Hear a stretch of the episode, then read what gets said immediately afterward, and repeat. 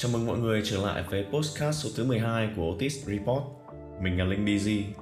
Nội dung số trước chúng ta cũng đã tìm hiểu về thị trường phái sinh phi tập trung. Để có thể đọc và theo dõi đầy đủ, các bạn vui lòng truy cập website otis.report. Và bây giờ chúng ta cùng bắt đầu theo dõi nội dung của ngày hôm nay.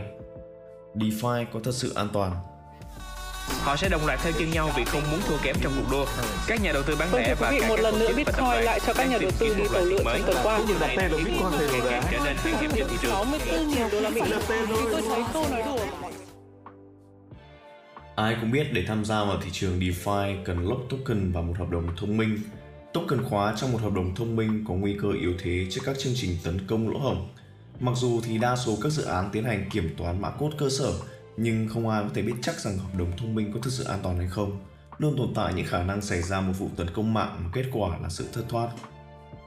Một trong những vụ tấn công mạng lớn nhất hiện nay liên quan đến ứng dụng DApp DeFi được biết đến là BZX. Nền tảng này bị hai vụ hack tấn công lần lượt vào tháng 2 năm 2020 và tháng 9 năm 2020. Vụ tấn công đầu tiên diễn ra vào ngày 15 tháng 2 năm 2020 làm thiệt hại 1.193 ETH, tương đương với 318.000 đô la Mỹ tính thời điểm đó.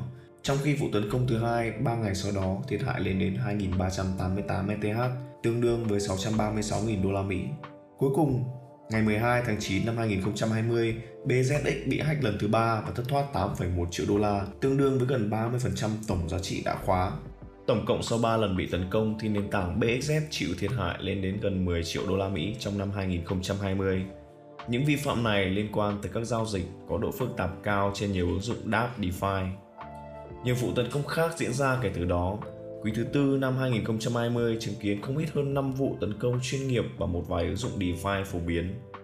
Tháng 10 năm 2020, Harvest Finance là một giao thức farm năng suất đã bị một hacker tấn công và rút 50 triệu đô la qua tính năng vay nợ nhanh. Ngay sau đó vào tháng 11, Aeropolis Viral DeFi, Origin Protocol và Picky Finance đều chịu các vi phạm an ninh mạng với mức độ khác nhau. Tính tổng, tất cả các vụ tấn công này gây thiệt hại lên tới 69 triệu đô la Mỹ cho không gian DeFi, một con số cực kỳ sửng sốt. Những vụ tấn công này cho thấy kể cả những ứng dụng DApp đã thông qua kiểm toán trước cũng vẫn có thể bị hack. Nguy cơ mất lượng lớn tài sản nhấn mạnh rủi ro vốn có của DeFi mà nhiều người không chú ý tới. Một trong số những rủi ro người dùng DeFi cần phải đối mặt đó là Thứ nhất, rủi ro về kỹ thuật. Hacker có thể tấn công vào các lỗ hổng của hợp đồng thông minh. Thứ hai đó là rủi ro về thanh toán. Các giao thức vay và cho vay có thể hết hạn thanh khoản. Thứ ba, đó là rủi ro về token quản trị.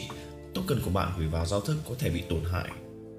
Những rủi ro trên nhấn mạnh nhu cầu sở hữu bảo hiểm cho người nào đang bắt buộc phải xử lý một lượng lớn tài sản trên DeFi. Bài viết này sau đây tôi xin giới thiệu về hai ứng dụng cấp bảo hiểm phi tập trung có thị phần lớn nhất hiện tại để giúp các bạn có thể bảo vệ an toàn tài khoản của bạn trên các giao dịch DeFi. Lần lượt là ứng dụng Nexus Mutual và Amor. Hơn nữa chúng tôi cũng sẽ giới thiệu qua điểm chính của các nền tảng bảo hiểm khác như Ensure Network.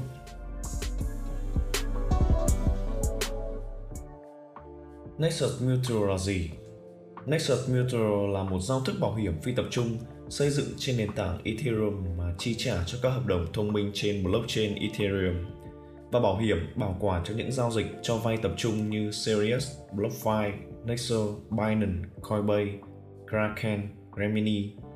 Tính đến tháng 12 năm 2020, Nexus Mutual cung cấp bảo hiểm cho 64 giao thức bảo hiểm thông minh bao gồm MakeDown, Uniswap, AAVE, Compound, Opin, Sirius, Yan Finance, Portogetter, Synthetic.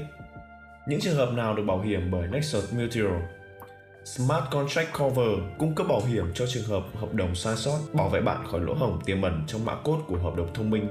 Theo đó bảo vệ bạn trước nguy cơ thất thoát tài chính khi hệ thống bị tấn công an ninh. Lưu ý rằng thì gói bảo hiểm này chỉ bảo vệ trong trường hợp United User, nghĩa là các trường hợp ngoài ý muốn. Các trường hợp an ninh mà do nguyên nhân thiếu trách nhiệm sẽ không được hưởng bảo hiểm. Custody Cover nhắm tới đối tượng khách hàng mà gửi vào các tổ chức tập trung tài sản của người dùng như các sàn giao dịch tập trung hay các nền tảng vay và cho vay tập trung. Người dùng sẽ được đền bù trong các trường hợp như sau. Thứ nhất, ứng dụng giám hộ tài sản bị tấn công an ninh mà người dùng mất 10% tài khoản. Thứ hai, đó là rút tiền từ ứng dụng giám hộ bị hoãn từ 90 ngày trở lên. Cách thức hoạt động Người dùng đầu tiên cần đăng ký trở thành thành viên của Nexus Mutual để nhận được thụ hưởng. Một khi đã được chấp thuận thì người dùng có thể chọn mức bảo hiểm Cover Amount và chu kỳ bảo hiểm Cover Period cho hợp đồng thông minh của một giao thức nào đó. Cover Amount là khối lượng tài sản của người dùng muốn đăng ký bảo hiểm và sẽ là khối lượng nhận được bảo hiểm trong trường hợp phát sinh lỗi. Cover Period là khoảng thời gian có hiệu lực của Cover Amount đó.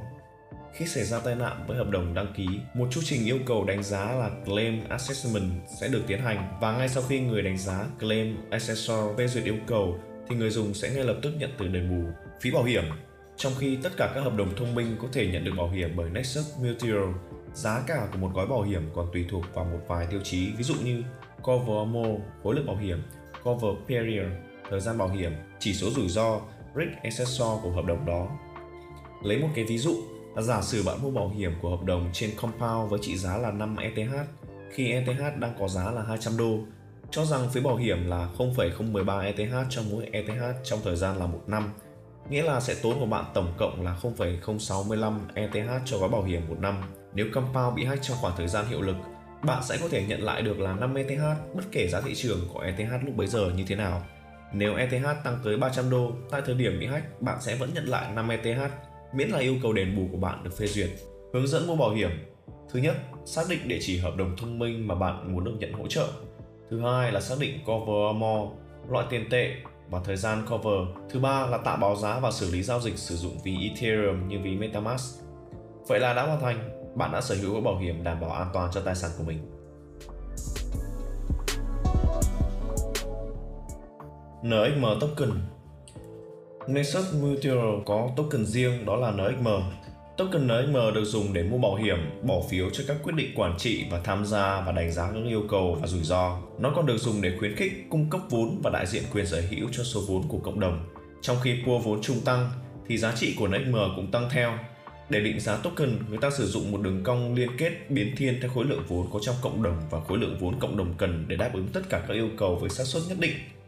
Token NXM không thể giao dịch trên sàn giao dịch nào mà chỉ được sử dụng những token nội địa của Nexus Mutual để nhận token NXM, người dùng cần phải đăng ký làm thành viên của Nexus Mutual và thông qua chu trình KIC và AMI của nền tảng. Người dùng cần phải trả phí thành viên trị giá là 0,02 ETH khi đăng ký. Thành viên có thể sở hữu bảo hiểm và hưởng các lợi ích khác mà token NXM cung cấp. Thông qua hợp tác với Amor, người dùng cũng có thể mua bảo hiểm mà không cần thực hiện các chu trình KIC kể trên. Token WNXM WNXM là một phiên bản wrap của token NXM Ngược lại với NXM thì WNXM có thể giao dịch tự do và có thể mua trên thị trường mở rộng thông qua giao dịch tiền điện tử. Để dùng token WNXM, trước hết chúng cần được unwrap thành NXM bởi một thành viên chính thức của Nexus Mutual. Sau đó có thể sử dụng như bình thường trên các nền tảng Nexus Mutual.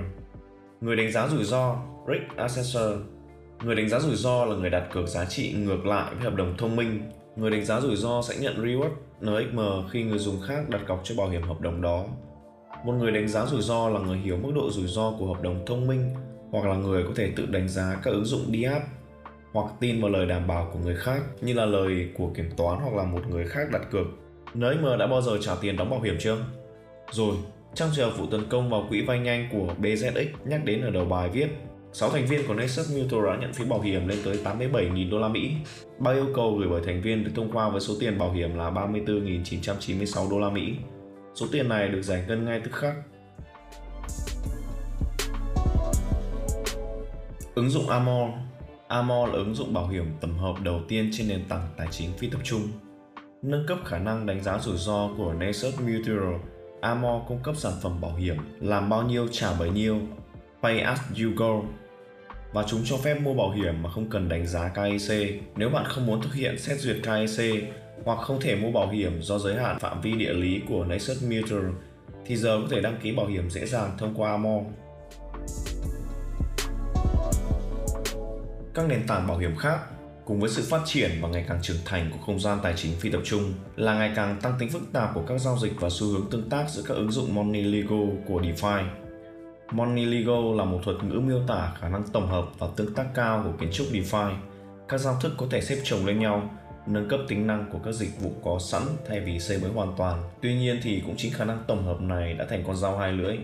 Chúng khiến các rủi ro mang tính hệ thống giờ đây trở thành lỗ hổng tiềm ẩn ảnh hưởng tới rất là nhiều giao thức hơn. Chính tiến trình phát triển tự nhiên này của DeFi sẽ tiếp tục mang tới những thay đổi mới lớn hơn và cũng đồng thời phóng đại nguy cơ rủi ro về mặt kỹ thuật, tài chính, quản trị và hợp đồng thông minh. Giải pháp cho những rủi ro và lỗ hổng an ninh tiềm ẩn trên vẫn tiếp tục thành thách thức trong tương lai gần Trong phần này chúng tôi sẽ giới thiệu sơ qua một nền tảng bảo hiểm khác mới gia nhập vào hệ sinh thái DeFi đó là Ensure Network. Ensure Network là một dự án bảo hiểm phi tập trung lấy ý tưởng từ Lefoy của London, là một thị trường trao đổi rủi ro bảo hiểm.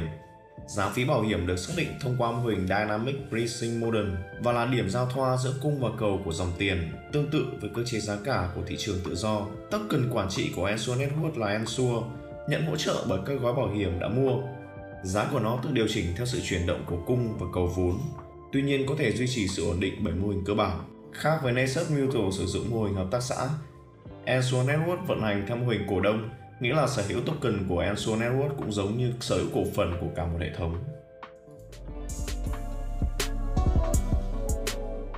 Kết luận lại, bảo hiểm nhìn chung vẫn là một thị trường ngách của DeFi và chỉ thu hút rất ít các nhà đầu tư nhỏ lẻ. Tuy nhiên, khi ngày càng nhiều người chơi sành sỏi tham gia vào thị trường thì chắc chắn nhu cầu sở hữu các công cụ quản lý rủi ro tốt hơn sẽ ngày càng tăng. Đến cuối cùng thì sự lựa chọn có hay không có bảo hiểm hoàn toàn phụ thuộc vào bạn. Tuy nhiên, chúng tôi khuyên bạn phòng ngừa không bao giờ là thừa vì mọi chuyện đều có thể xảy ra trong DeFi. Và đó là nội dung của toàn bộ postcard số 12 này. Xin chào và hẹn gặp lại các bạn ở những số postcard tiếp theo.